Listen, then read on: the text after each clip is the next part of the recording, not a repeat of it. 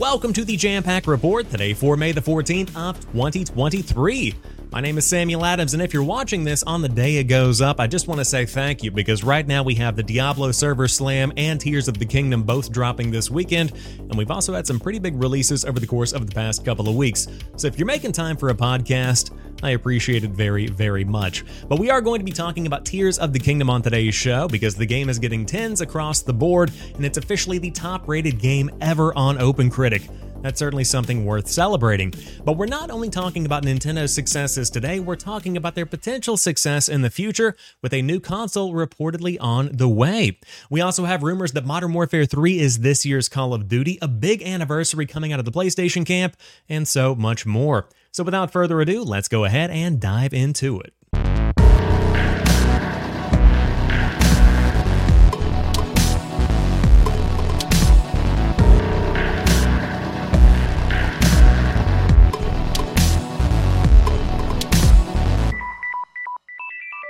Starting off today's show, Tears of the Kingdom is absolutely killing it in the reviews across the board. We're talking 5s and 10s out of 10s, but the reviews are so good, it is now the highest rated game ever on OpenCritic.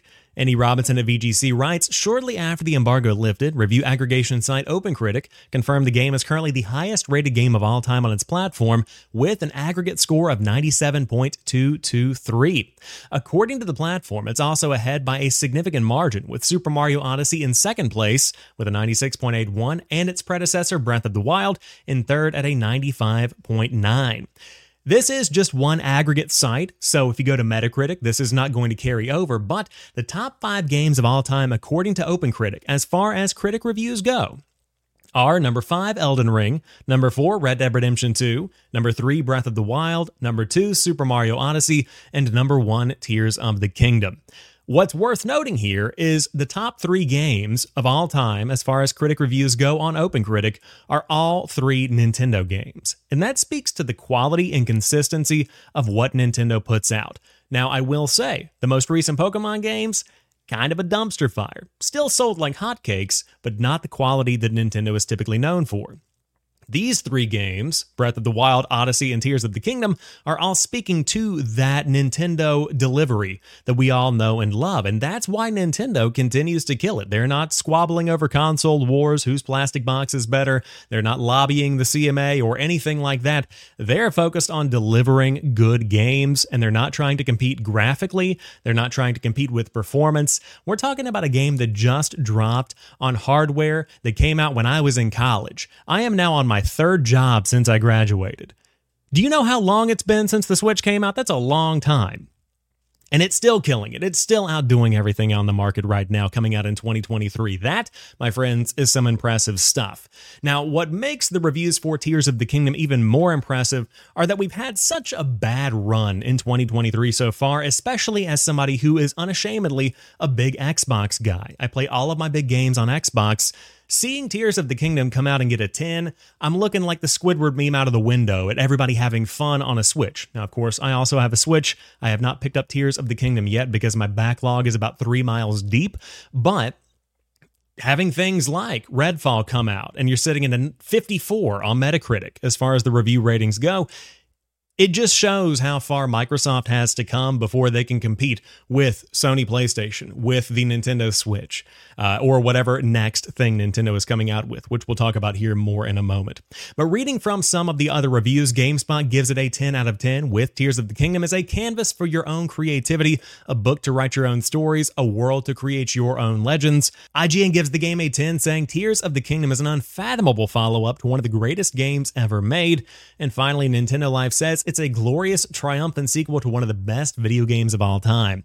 Absolute unfiltered bliss to lose yourself in for hundreds of hours, and they give the game a 10 out of 10. Now, I'll say I have not gone hands on with the game, and I do not plan on picking it up right now because my backlog is so deep that I need to work through some of these games. But what I have been doing is going back and playing on the Switch Lite Breath of the Wild because I had that at hand. I never finished Breath of the Wild, so Tears of the Kingdom has encouraged me to go back, pick that back up, start a fresh playthrough, and see if it sticks with me this time.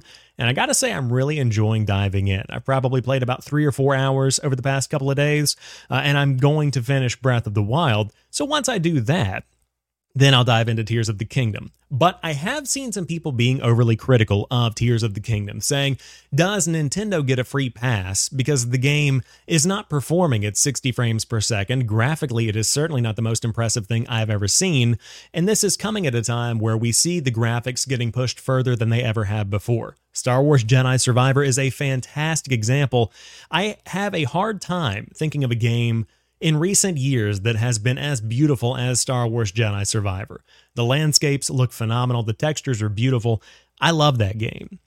And so, comparing Tears of the Kingdom to something like Jedi Survivor, that's a recent example of a game released in 2023 that looks gorgeous, you aren't going to have that same one to one because Tears of the Kingdom is not going to look as graphically impressive. What I think still warrants a 9 or a 10 for what I have seen so far from Tears of the Kingdom, of the gameplay that I've watched, is that the game is absolutely massive and it runs on the base day one Nintendo Switch. And it runs fairly well. Now, is it going to be a steady 30 frames per second? Most of the time. Sometimes you'll experience some dips, but the graphical achievement of having that game run on the Nintendo Switch and being as large as it is is something to celebrate alone. On top of that, no matter what frames per second your game is running at or what kind of hardware it's running on, you can't deny that Nintendo knows good game design. I mean, even in playing Breath of the Wild right now, for example, the puzzles that I'm seeing, the world, the combat, there is a lot to love here, and it's a beautiful example of simplicity in action where it doesn't have to be something that has a complex menu system, there's no skill tree. It just makes sense, and that is good game design. So, Tears of the Kingdom is building upon Breath of the Wild in every way. You see new abilities, you see this creation engine that they've got uh, that is certainly breaking new boundaries from what we've seen from Nintendo so far. All of those elements together, I think, you take bias out of it completely. Like, for example, the 10 from Nintendo Life, even if you take out the fact that it's Nintendo Life and you put in some other reviewer, you're probably going to get a winner every single time, no matter who is looking at it. I have seen a couple of bad reviews here and there, 6 out of 10 from some outlet that I can't remember I saw scrolling through my Twitter, but that's okay. Everybody has their different opinions on the game, and the beauty of it is there are so many games that are coming out in 2023. If you don't like Tears of the Kingdom, you don't have to play it. But I will say, a lot of people are enjoying it, and I will definitely play it at some point in the future. Just right now, the backlog is way too thick. So we're putting this one off, but a lot of people are diving in. And let me know down below have you checked out Tears of the Kingdom? Do you want to? And on top of that, if you have, what do you think of the game? Now, we just talked about how performance doesn't dictate what's a good game or a bad game, but it definitely plays a factor. And so when you look at the Nintendo Switch, I think we can all agree that it's absolutely time for an upgrade to at least better compete in some capacity graphically with the PlayStation 5 and the Xbox Series X. And so Nintendo seems to know that as well and a report suggests that the next console from Nintendo is reportedly progressing well. This is reported on by Tom Ivan, who writes That's according to a Nikkei Asia source, who the publication claims is close to the platform holder. Development seems to be progressing well, but a product launch won't happen before next spring at the earliest. Nintendo also reported a slowdown in Switch hardware sales and suggested no new hardware will launch before April of 2024. The company said it sold 17.97 million Switch consoles during the fiscal year ending in March, taking lifetime sales to 125.62 million. Number one, the Switch is continuing to sell very well, but it is on the decline, and this is coming six years into its life cycle. Kind of to be expected. Because at one point, you hit an inflection point where you are getting the maximum number of people that are going to be purchasing a Nintendo Switch at any given time. And from there, you'll continue to have residual sales as people upgrade to the OLED, as people might buy a Switch Lite for their family or their friends, or they might just pick up another one to keep in another room in the house. Whatever it might be, you have these residual sales, but you got to get new hardware out the door to keep those people coming back, to keep aged players like myself that have the Switch Lite but that it would be willing to upgrade to something else to get these better first party experiences. And so this makes sense. This timeline seems to line up for me. Of course, the Nintendo Switch itself did release in the spring timeframe. I don't think that spring of 2024 is going to be the time you see a Nintendo Switch follow up. I think that what you might be seeing is maybe a fall or a winter release, or potentially even more likely, a spring 2025 release, because I feel like the March release for the Nintendo Switch felt like it fit really well. Uh, I guess it also depends on the economic landscape that the world is dealing with whenever they do get to the point where they're ready to release. But a couple of wish list items for me number one, of course, more power. Give it something that's almost the equivalent of the Xbox Series X or the PlayStation 5 to be able to really put out something that's graphically impressive. Do I think it's going to be as good as the ROG Ally, the new handheld gaming PC that's coming out? Probably not. But I think it's something that's probably going to be comparable to that it would be awesome to see something that is on that level, but it's got to come in at a more affordable price tag. I think that the 299 to 399 is something that's really welcoming for a lot of consumers. That's kind of the expectation. Uh, when they go today, I think it could be $500, uh, but that ultimately depends on the power that it's bringing. Also, you really have to make sure this thing is ready to be backwards compatible with the Switch because this console generation has been a game changer. People bought Switches left and right, and they have invested a lot of time and money into building that digital library, but on top of that, a physical library of Switch games. And to do what happened with the Wii U and kind of leave a lot of games abandoned on the platform, that is not the way to go. That is a very bad decision. And I don't think that they would be willing to do that and cut people off completely. The cartridge system, that's going to be a bit tricky. Maybe digital games carry over, physical games may not. I would love to see how they handle this, uh, but we've got to have something that pushes the limit as far as graphics go. But also, I think that backwards compatibility really needs to play a factor. Those two things are really my only wish list items because I trust Nintendo to make good hardware. Like I said earlier, I've been playing a lot of Breath of the Wild on my Switch Lite over the past couple of days, and I never spent a ton of time with the Switch in general. I mean, probably a couple of days of playtime in total across the Switches that I've owned, but I've got to say, it's fun. That's what matters. The performance, eh, whatever. The comfort of the device itself, yeah, my hands get a little tired after a while of holding a Switch Lite just because it does feel kind of cramped, but the fun factor is there. And that's what matters the most. You've got to have a fun factor. And Nintendo are the masters of the fun factor. So I'm excited to see what this new console brings. Will I buy it on day one? Probably depends on the lineup that comes out when it launches. You know, Breath of the Wild was a massive seller. I'd be interested to see if potentially they do what they did with the Switch and they have the last gen version of Breath of the Wild on the Wii U and they put it out on the Nintendo Switch. Maybe we see Tears of the Kingdom, an updated, more graphically enhanced version dropping on day one for the Switch successor. So we'll see what time brings, uh, or potentially even maybe a Super Mario Galaxy 3, Super Mario Odyssey 2, whatever they end up doing. Uh, certainly a good lineup coming no matter what happens. So I'm going to be following this one with some very good interest. Next up from Insider Gaming, they have an exclusive report that Call of Duty 2023 is going to be named Modern Warfare 3. Now, I want to be clear.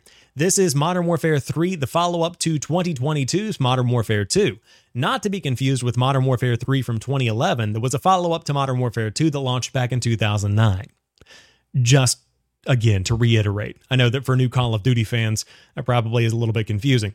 But insider gaming sources have revealed that this year's Call of Duty title will be called Modern Warfare 3. The title is in development by Sledgehammer Games, as reported on by Jason Schreier, but it's understood to be supported by various other Call of Duty studios, just like its predecessors.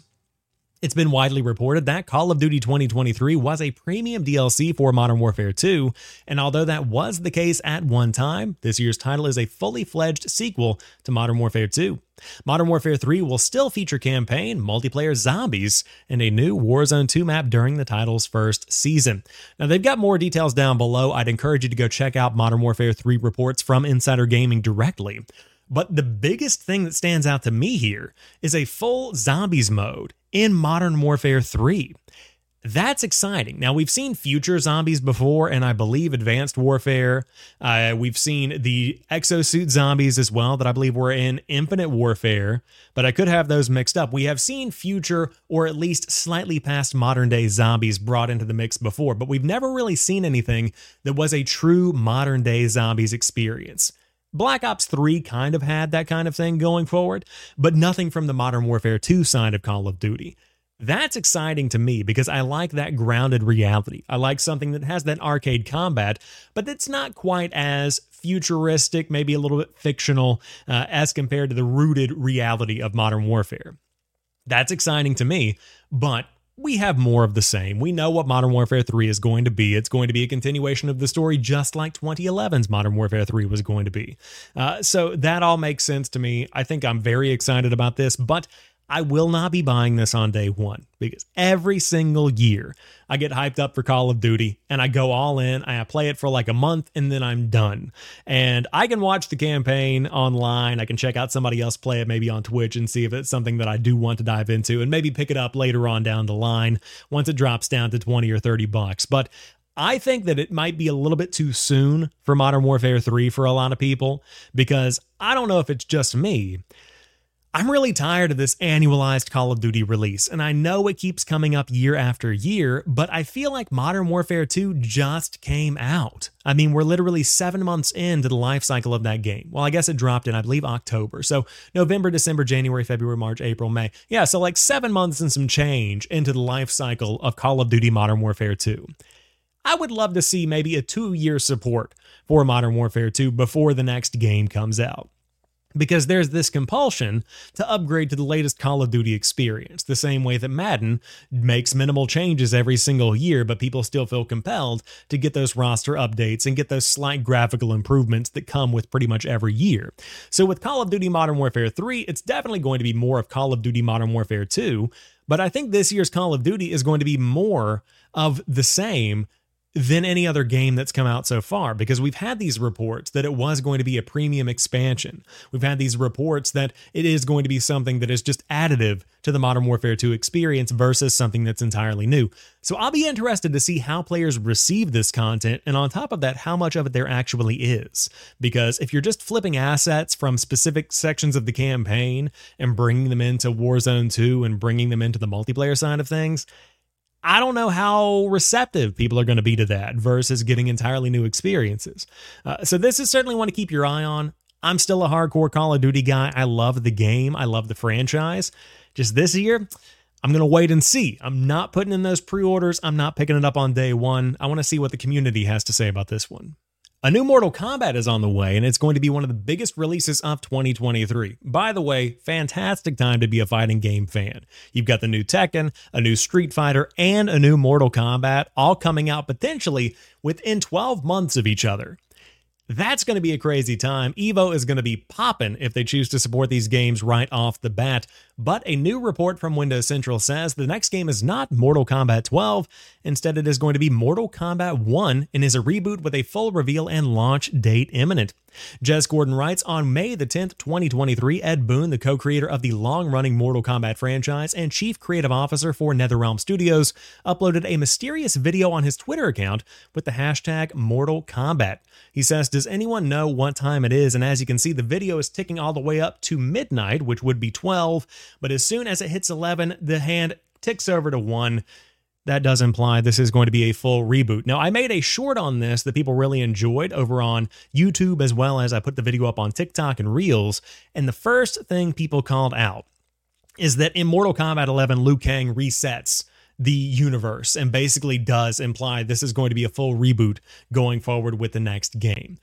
I think this is a great idea because, as somebody who looks at Mortal Kombat kind of from an outsider's perspective, uh, as somebody who just tunes in to check out the new fatalities and is not a fighting game guy, the idea of getting into the story of Mortal Kombat feels more, I guess, large. Uh, it feels more. Uh, scary to get into a Mortal Kombat 12 versus diving in at a time whenever the entire franchise is getting rebooted. You see these iconic characters like Raiden, like Liu Kang, you see them all coming back, but there's this new story that's starting from scratch or potentially starting from a point that's earlier in the entire franchise. Maybe this is really a reset getting back to the establishment of Mortal Kombat as the tournament. Like that sounds like something that I would want to be invested in from a narrative point of view versus just coming back and enjoying the fighting gameplay that Mortal Kombat brings, which is certainly a fine thing to do. Now, people love Mortal Kombat. The first thing I noticed when I put out that video is that there's a very hardcore group of people out there that love this game, that love this franchise, and that's why they continue putting them out. But on top of that, they're legitimately great looking games. I mean, even going back to the Xbox 360 games and going forward to the Xbox One all the way up to Mortal Kombat 11, those are some beautiful fighting games. So I'm excited to see what Mortal Kombat brings. I know that you got to keep your expectations tempered, but I think NetherRealm is really going to be doing something special here. And if you were ever looking for an opportunity to get into Mortal Kombat without having to care about what's happened over the course of the past nearly 30 years, this is probably going to be the time to do it. So get hyped. Mortal Kombat absolutely going to be a part of Summer Game Fest without a doubt. Excited to see how good this one looks, and on top of that, where they take this story now that a full reboot seems to be the move going forward. To wrap up today's show, we've got two stories I want to dive into. The first of which comes from the PlayStation blog, where they write 20 years of Guerrilla, the story of a PlayStation studio. And I'm not going to read this full thing, I'm going to jump down to some impressive stats at the bottom, specifically as they pertain to Horizon as a franchise. But I just want to say, Guerrilla is such a incredible studio. They are such an incredibly talented group of people because they are able to pivot from making what was supposed to be the Halo killer for Sony and PlayStation to making what is now something fresh, something new, and something that is really reestablishing what PlayStation is for an entire generation of players. That's an impressive pivot to make because so many studios get stuck making the same game over and over again. Guerrilla was encouraged to put Killzone on the shelf and to pick up something new with Horizon. And now Aloy and a lot of other characters from Horizon Forbidden West, Horizon Zero Dawn, they are the face of PlayStation. And that's very impressive. On top of that, graphically, Horizon is some of the best gameplay we've seen. It was a standout, especially on the PlayStation 4 generation. But now Forbidden West and Burning Shores are really showcases of what the PlayStation 5 has to offer for 2023 and beyond.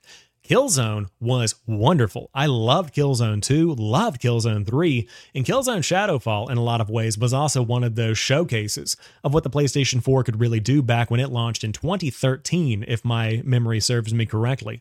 Uh, but Guerrilla is such a talented team of people, and I just wanted to, number one, congratulate them on 20 years, but also buried towards the bottom of this blog, we've got some very good stats. As of April 16th, 2023, the Horizon franchise has sold through more than 32.7 million units worldwide, of which Horizon Forbidden West has sold through over 8.4 million units. Millions more around the world have discovered Horizon thanks to PlayStation's subscription services and initiatives, including PlayStation Plus and Play at Home. all told, it's a milestone we never imagined possible 20 years ago when we first started making games. That stuff is awesome. Love these stats. And again, more people playing more games that are bringing that quality to the next level. That's what I love to see, uh, and that's what Guerrilla is bringing. So, looking forward to what the next 20 years has in store, but you know, let's not minimize the celebration here. I mean, 20 years of Guerrilla games, that is absolutely phenomenal, with again, many more to come. But to round out today's show, officially, the Xbox May update is rolling out. We talked last week about how there is a new dashboard that's coming, and the alpha skip ahead users are able to pick that up now. That should be rolling out, I would imagine, in the weeks ahead. But we also have the May update that is out now, where you can view Xbox gamer tags of your Discord friends when you're playing. By the way, if you haven't tried the Discord integrations, I would assume it's the same on PS5 at this point, uh, but the Discord integrations on Xbox, seamless. So fun to make calls. Such a great way to connect with people, especially those that are playing on PC this is the best way to do that from your console. So great to see this. The Xbox gamer tags getting added is certainly going to make identifi- uh, identifying people much simpler. But on top of that, we've got new sort and filter options in the Microsoft Store and on Xbox.com, an Xbox wireless controller firmware update that squashes a couple of bugs, and Xbox Game Pass Quest are now easier to find on the new Rewards tab, which I've heard some fantastic things about. And of course, if you have feedback, you can also give your feedback on the official Xbox support site with more info. But they continue to iterate on the experience, the UI as well, that Xbox users are playing with. And I personally don't have a huge problem with the Xbox dashboard or the experience as it is today, but continuing to tweak and find new things to make my experience better without me having to call them out is something that Xbox is really good at. Now, of course, we just got to get more games that I'm ready to jump on my Xbox and play. It was a cheap shot but we had to do it. So the Xbox May update is rolling out now. Dive on, boot that system up and you're probably going to have a new firmware update ready and waiting for you before you dive into, I don't know, maybe Redfall, maybe some Minecraft Legends, potentially maybe getting back to A Way Out, one of the best games from 2022, calling that one out once again. Uh, but no matter where you are playing or what you're doing, Xbox is trying to make it a very fun time for you. So I hope you enjoy. But that rounds out this week's episode of the Jampack Report. If you enjoyed today's show and you're new here, be sure to hit that subscribe button down below. And of course, welcome to everybody who is new. We have had tons of growth on the channel in 2023 with only more to come. Very exciting times, plenty of content on the way. And as always, I'm just excited to have some good conversations with you all. So thanks for being here. Thanks for being a part of the ride. And until next time, you guys have a fantastic week. And as always, keep on playing.